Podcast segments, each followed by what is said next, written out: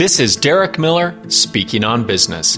Being an entrepreneur can be challenging, but having mentors, networks, and resources can make a significant difference in a startup success.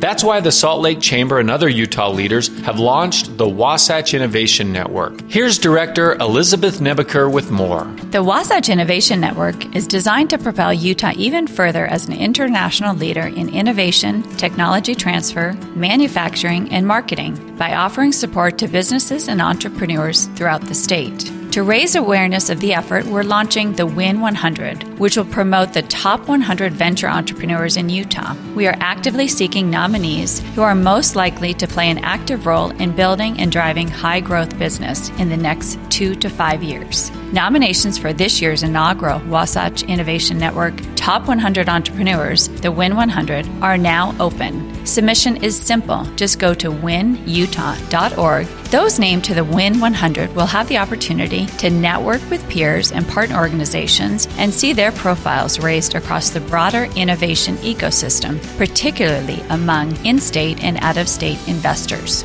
If you know a venture entrepreneur who deserves recognition, submit their name at winutah.org, and the Wasatch Innovation Network will do the rest. I'm Derek Miller with the Salt Lake Chamber, speaking on business.